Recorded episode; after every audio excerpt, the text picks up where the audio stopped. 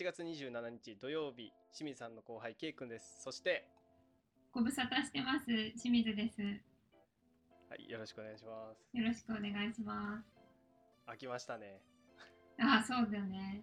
2ヶ久しぶりです月2ヶ月ぶり飽きましたねそう、まあちょっとね、いろいろ、いろいろありまして。はいはい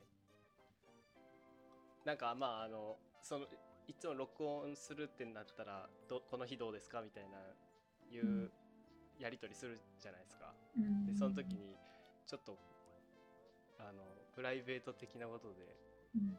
ちょっと忙しいのでみたいな、うん、でもそんなん初めてですよね。ないな今までなかったんですよね。ずーっとそうだね。2年近くうん、やり続けてきて。しかもねちょうどね9月とかじゃなかったかな2年前の9月とかああ、そうそうそうそう。にやりだしたはずなんですよね。ちょうど2周年ということで、なんか、うん、それこそ暇だったからこそ、なんかいいアクセントとしてこのラジオを始めたっていう まあのがあったんだけど、まあちょっとね、まあ今まで地方に住んでたんだけど、このはい。2年間は、はいはいはい、夫が転職するってことで、うまあ、東京の方に引っ越しを伴う転職で、んうん、で、その、まあ夫の就職、まあ、転職って、まあ、やっぱり決まるときはトントンと急に決まるじゃうんんそうですね確かに、うん、で、まあそれで私は私でそれに伴って就次の就職先を、うん、まあリモートとかできないから前の次の就職先を見つけるってことで転職活動をしながらうん。前の会社の退職の、まあ、引き継ぎとか手続きをしうてで引っ越し先を決めて。ん。で自分の転職の活動の面接とかしつつ でまあそんな感じで引っ越しも終わってうん転職先も見つかって、はいはい。で、まあ、また新しい仕事をし始めるっていうことが本当にこんなラジオやってる場合じゃないですよ、ね、そうそんな2ヶ月間の間に起きてて、はいはい。忙しいですね。そうだね。それオンラインで面接とかを受ける感じなんですかやっぱ？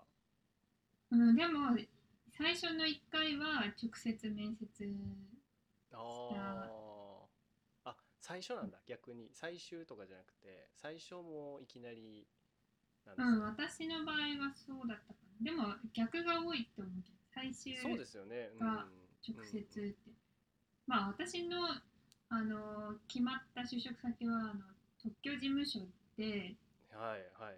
で、まあ将来的にはその弁理士の資格を取って、あの、っていうことで、弁理士のってまあはい。どんな仕事って言ったうんら、うんうん。まあ開発者がお客さんで、企業とかの、まあ技術技術系の開発者っていうことですよね。でその人の話を聞きながら、まあ、うん。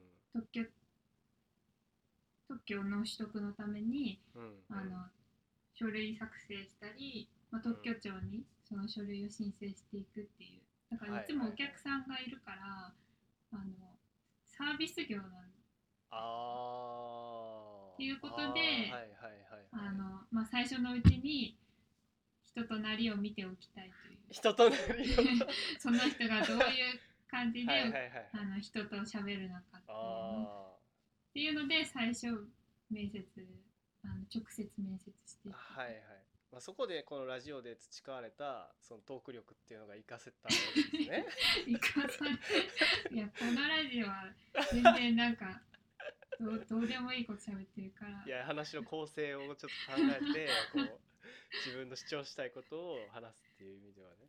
まあそうだね、えーでもその特許ってなんかまあ言ったら法律とかそう決まってることルールがあるものじゃないですかそうそうそう。やっぱりそのルールを壊してきた清水さんっていうところで言うと そのなんかさあと今までの仕事と結構違う気がするんですけどその技術系まあ技術系っていうとっかかりは一緒かもしれないけどうん。なんかそれそのどういうモチベーションで特許事務所受けたっていうか。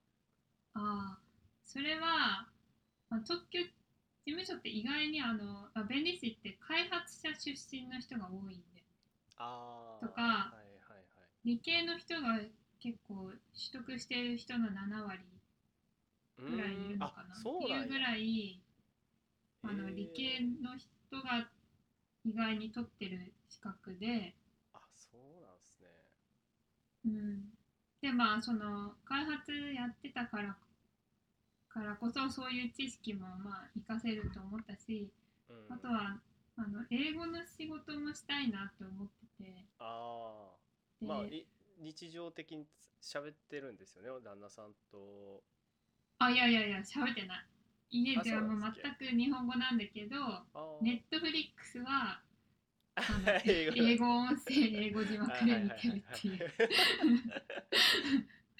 っていう感じでまあそれぐらいしか英語に触れないんだけど、まあ、やっぱりなんかうん夫の友達とかと会ったりするとやっぱり英語とかうん。喋る人も多いしはいはい。だからもうちょっとうんなんかそういう意味でもコミュニケーションの幅を広げたいっていう意味でも英語をちょっと力つけていきたいなって思って。はいはいはい。で仕事であのできたらということで特許事務所は、まあ、やっぱりあまり喋ったりはしないんだけどメールとかでお客さんが英語で送ってきたりとかで英語の文献あの論文とか読んではそういうのが引用文献にあったりするからうんっていうのでやっぱり英語の知識は必要ってことですね。うん。でそれがあとお客さんとも喋りたいっていうあの仕事の中で。海外のお客さんもいるっていうことなんですか？あいや海外のお客さんはあんまりいないんだけど普通にあのずっと事務職やってるんじゃなくて。ああそういうことですね。はいはいはい。あの何か外の人と話す機会があるような仕事っていうんで特許事務所特許技術者もいいかなって思って。あ前職は結構喋らない感じでしたっけ？あそうあの試験業務でああそうですよね、うんのまあそれはそれで楽しいというか黙々と試験をあしていくっていう意味で、まあたまにたまにそうだね。英語の企画とかも読んだりとかあったけど、ーうんうん、なんかそのまあこれはちょっと聞いていいのかわかんないですけど、うん。あの清水さんがその結婚のタイミングでこう向こうあの地方の方へ行って、うん。でその転職でまたこうん。う戻ってくるっていう、うん。そのあったわけ。ででそれに伴って清水さんはこう転あの仕事を辞めてまた向こうで,、うん。で向こうで慣れてきた頃にまたこっちに帰ってきてみたいな。なんかそれだけを聞くとめちゃくちゃ揉めそうやなって思ったんですけど なんかそその辺はどうやったんかなってすごくまあその通りだよね。揉めるというかまあ急に言われたら多分揉めると思うんだけどなんか徐々に夫のあの仕事に対するあのうん。モチベーションまあいろいろ理由があって低下してってるっていうのがあの目に見えて取れて分かってで、まあ、一番もう解決するのはこれしかないんだろうなって思ってたけどうん。まあそれうん。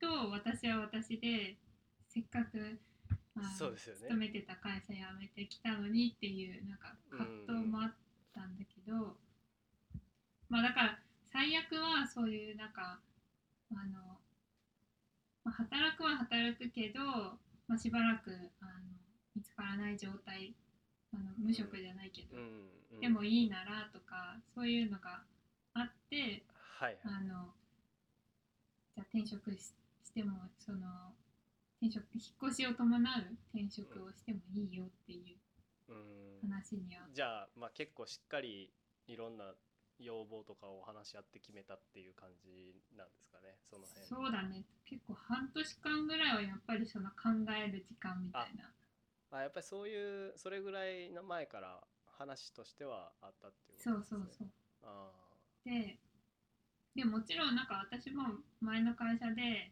あの東京の方でもうちょっとしたあの事業所があったから。あはいはい。でそこに行けるんじゃないかってちょっとなんか相談とかいろんな先輩にしてたら。ああのいけるんじゃないかなっていう話もあったから。ああなんかそれ信じて楽天的にやっなんか全然入れないってなって。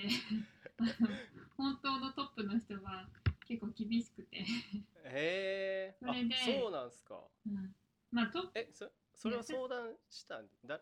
あのだ相談した？うん、まあ自分で電話したりとかっていうことですか？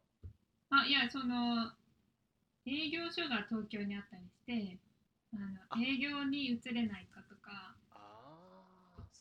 そういうでこあのまあ営業のひ仲いい人にとかはいはい。聞いたら、え人足りてないからいけるんじゃないとかそういう話で、まあ、試験者から営業に行った人もいるからっていう話は聞いててはい。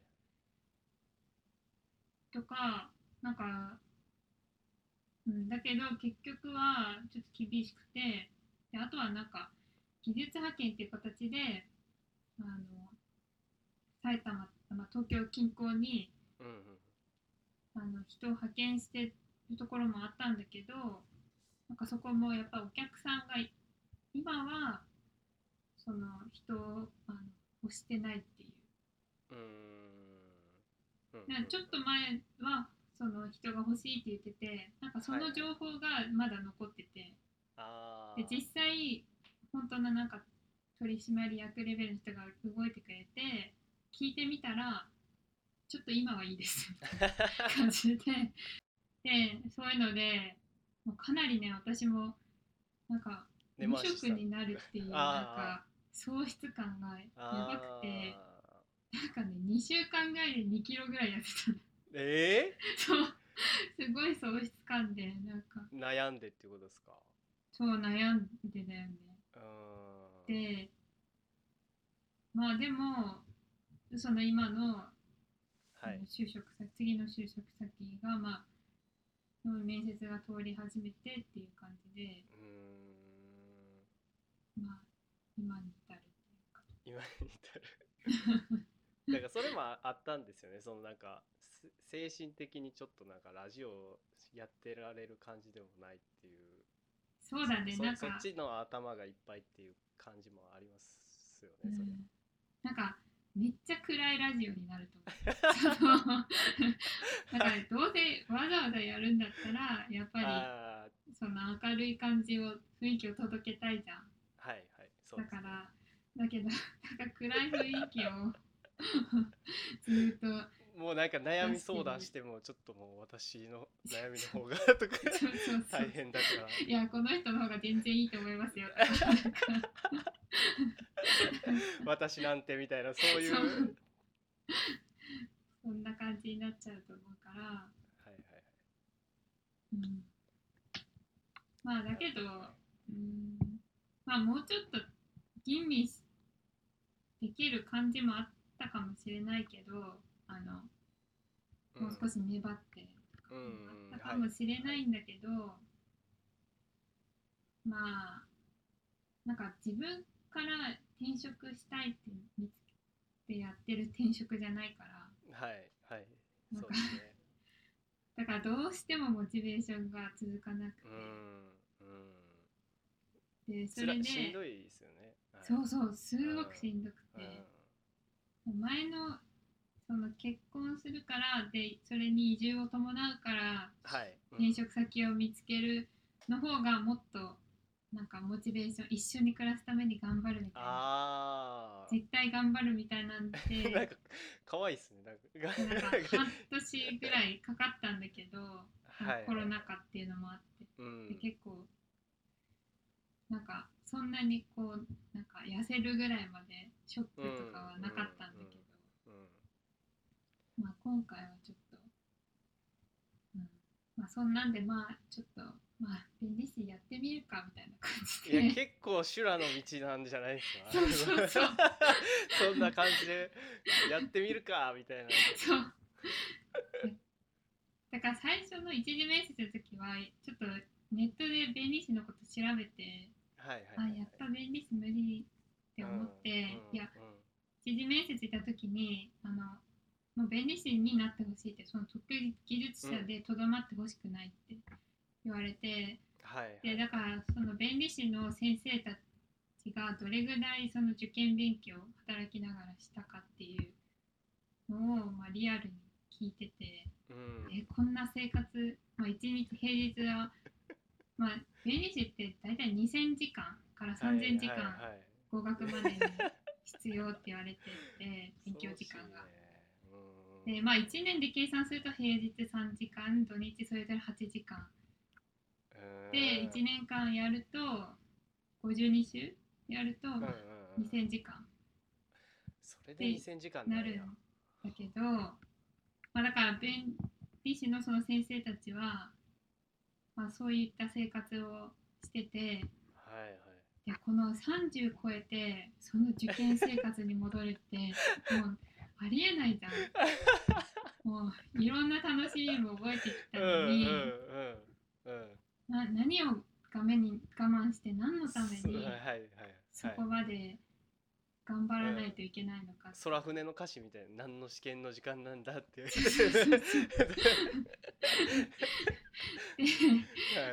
感じで。だから一次面接終わった後はもう別にあの向こうから不合格ですって言われなくてもこっちからもう望んでないわって思って、はい。のその後もあの 特許事務所にあの別の特許事務所に応募する時もあの弁理士資格取らなくてもいいみたいなあのあ特許技術者だけを募集してるみたはいいはいはい。なあの求人応募だけするっていう形はいはいはいにはい。してて、まあでも、まあ、面接がなんか、まあ、通っていってうんまあでも面接は面接で合格したいから そこに行きたいっていうよりも合格したいから。あの目的変わってるのそうなんか頑張っちゃうっていうか。はい。だから準備とかも結構頑張ってやったりとかあとあのネットで弁理士のこととりあえず、はいはいはいはい。あの調べて、質問に確実に答えられるようにしてはいわかりいきたいみたいな、うんなんか与えられたなんか豆テストとかを100点で出したいみたいな。なんかそんな感じで準備してたらまあなんか通るじゃんそりゃ。うん。はいはいはい。対策してるからね。そう。で、で、まあ、いざどうしようってなった時に、なんかもう、まあ、これ以上、まあ、見つけてもな、なんか、モチベーションするかわかんないしってところで、弁理士受験ししてみて、うん。また考えようって。ああそっちになったんですね。で、いろいろ予備校通おうと思ってて予備校を探してたら、え弁理士の試験やばくないって言われて。あそこで。ちょっと 十まあ、2000時間3000時間まあ聞いてたけどまあ、うんそれ以上に内容がやばいやばいっていうあかあ法律をうん覚えていかないといけない、ちなみに弁護士は6000時間って言われてて。えー、そうなんや。そう。はあ。だからまあそこまでじゃないけど、まあーなるほあ、ど、3分の1半分ぐらいは勉強それぐらい勉強しないといけないってことだから。いやーすごいです。だから。なんでそんな。とっても僕はもう間違いなく選べない人生ですよそうだ うん、でもなんかまあどうなるかわかんないけどもしこのまま順当に資格取れたら、うんうん。ねまあ大きな事務所に勤めるのもありだけどまあそういう小さい事務所で自分が何あちょっとあの裁量権を持っはて仕はいはい。事をしていーける、独立するんですか？でも 面接の時にはそれを言われたよね。あの今のの先生いやさおかしいおかしい話が さあもうこっちから願い下げだみたいな言ってたのに 最終的に独立するとか話はね。妄想が広でもなんかそれはすごくいいなと思ってて。なんかはい。うんまあいろんな会社いろんな会社というか、まあ、最初の会社はそれなりに、まあ、規模の会社だったから、うんまあ、そこで勤め上げる安定性もあったんだけど、うん。うんなんか私の性格に本当に合ってるかなってうんその合ってないですよね。部長とかまあ、今の僕の会社ですけどはい。所長とかになりたいって全然思ってないうん。けど、うん。でもなんかその積み重ねた年数の分だけ成長もして裁量権を持ってちょっと自由にやりたい、うんっていうのはなんか働く未来像として自分のはい、うん。なんか将来像を持っててなんか全然なんかあんまり合ってないなっていうか部長として、ね。うんうん。とかなんかそんなのはどうでもいいっていうかあもっとフレキシブルにって思ってたで、まあ、たまたま見つけた なんか資格なんだけどなんか意外にそういうのはマッチするんじゃないかなって思って。ーそれはさ旦那さんとかにさ「えそれ大丈夫なの?」っていう話はされされるの？そのと勉強うん。できるのみたいなそう取れ取れるのみたいな心配するみたいなの？なかった？いや夫はあの優子ならできるっていう。の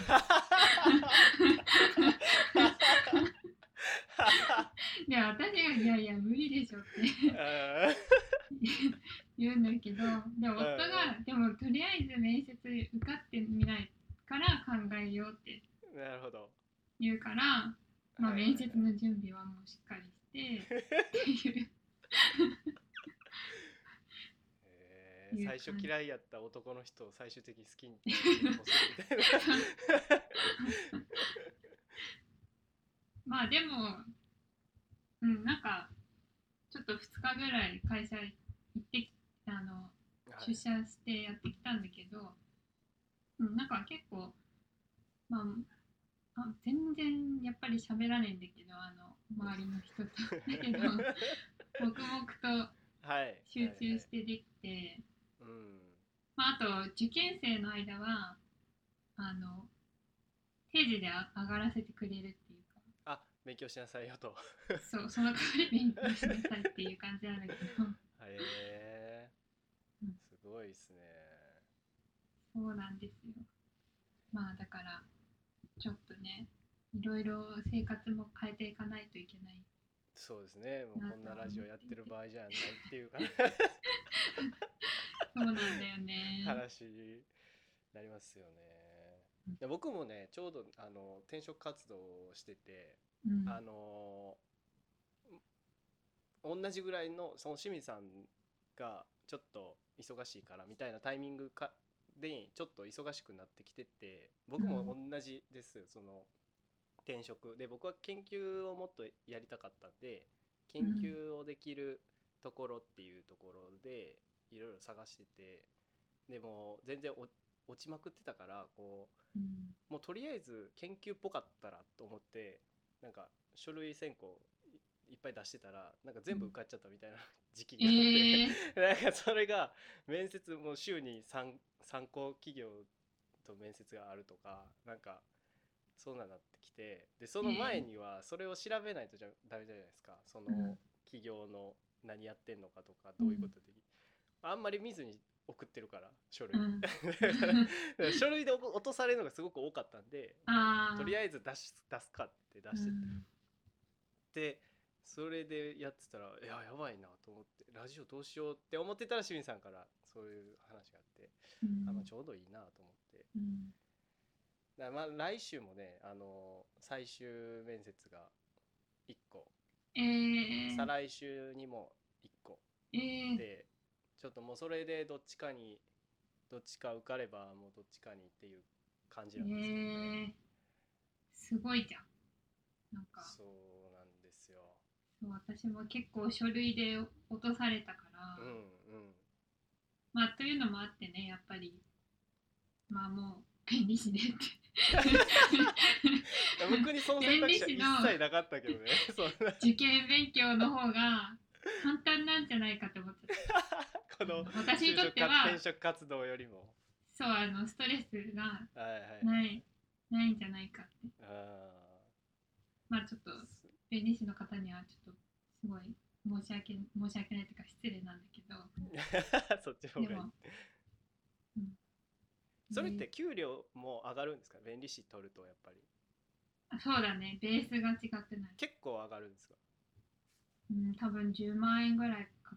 あベースがうん。あ月10万ぐらい上がる。な上がるからだからこそ、うんうん。取らないといけない。本当に、うんうんうん 生活的にも。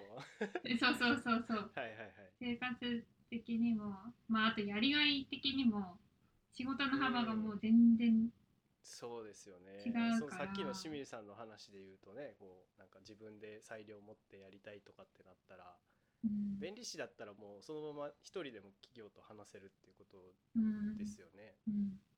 そうだうん。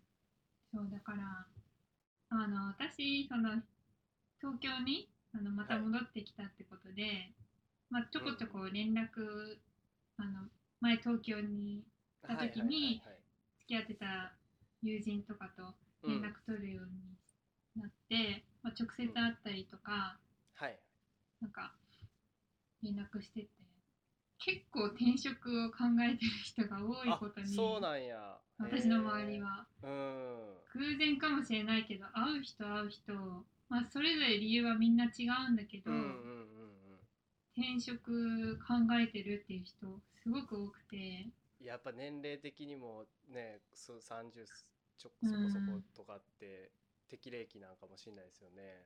うん、やっぱり自分のなんか仕事第二の仕事人生っていうのかな。なんか、を考え始めるそのライフスタイルに合わせて考え始めるのかなっていうのがあるけどまあなんか聞きながら私は自分その2回も転職してるくせに、うん。うんえー転職しちゃうの？っ てなんか思って。なんか私はなんか本当に仕事を変えたくてあのそっか。転職してるんじゃないから、うんどどっちかと言えばその勤めてた会社にずっといたい派だったからうんうんうんなんかえー、なんかすごいなと思うその転職しようって決意できるっていうのが、はいはいはい。うん。でもなんかそのあのずっと同じ会社にいたいみたいな保守的な発想うん。と清水さんが進んでる人生って真逆ですよね。今全然違うからなんか全然思い通りにいってない。そうなんですよ。なんかほんまほんまにそう思ってんのかなっていう思うぐらいなんかその弁理士を取るとかもなんかチャレンジじゃないですか。その保守的な発想と違うじゃないですか。ほんまに思ってたんかなっていう。そうだね。うん。だけどやっぱり日本の企業っていうのははい。どうしてもなんか長く勤め上げることで、うんうんあの給与とかうんうんも上がっていくし、そうですあの何そのポジションも昇進もしやすくなっていくっていうシステムだから、やっぱりうん長くは勤め上げたいと思うんだけどでも、はい一方でなんか私はやっぱ自分のプライベートを充実させたいっていうのがあって。そうですね。だから1回目の転職もまあ結婚したいからで、あまあ、2回目はまあそのこのままあの私がけあの転職を夫の転職を許さないであの、まあ、夫に働きつそこで働き続けても、家庭があんまり明るくないだろうなって思ってでまあその家庭環境を良くするためにはあまあ私もちょっと動かないといけないっていう。なんかベースにその何を大事にするかじゃないけど。守りたい絶対に守りたいものを優先してたら、あんまり自分の意思と